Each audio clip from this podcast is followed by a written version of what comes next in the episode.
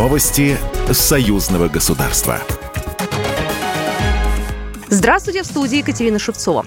Более 130 компаний из 17 регионов России, Беларуси, Киргизии и Турции участвуют в агропромышленной выставке «Миновой двор», которая открылась в Оренбурге. В этом году посетителям представлен широкий ассортимент сельхозтехники, оборудования и сырья для эффективного животноводства, растениеводства, пищевой промышленности, а также продукты питания. В мероприятиях участвуют свыше 140 спикеров, в их числе чрезвычайный полномочный посол Республики Беларусь в Российской Федерации Дмитрий Крутой.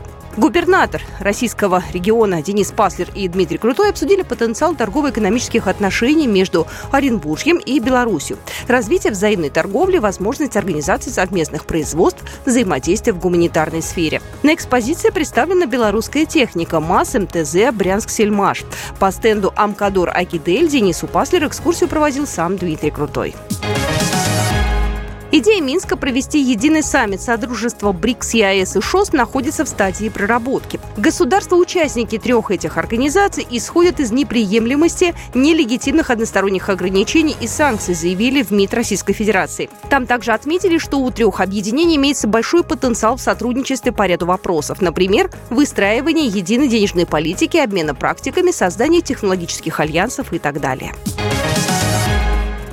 Представители молодого поколения россиян и белорусов осознают всю важность развития отношений между двумя странами и разделяют такие понятия, как долг и преданность своей родине. Такое мнение высказал госсекретарь Союзного государства Дмитрий Мезенцев, обращаясь к участникам ежегодного фестиваля «Молодежь за союзное государство», который стартовал в Смоленске. В нем примут участие 100 белорусских юношей и девушек и около 200 российских. Александр Лукьянов, первый секретарь Центрального комитета Белорусского союза молодежи. Представители хореографии, эстрадного мастерства, которые которые на протяжении четырех дней проявят э, все самые лучшие качества и через фестиваль донесут тот самый идентификационный код белоруса до сердец э, наших граждан Братской Российской Федерации. В этом году впервые приглашены конкурсанты из новых территорий Российской Федерации.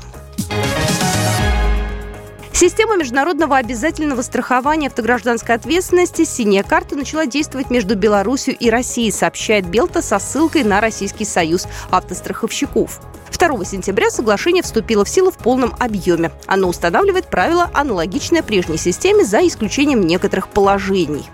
До 1 января 2024 года в качестве документа, подтверждающего заключение договора, выдаются прежние бланки. После этого будут выдаваться бланки по новой системе. Программа произведена по заказу телерадиовещательной организации Союзного государства. Новости Союзного государства.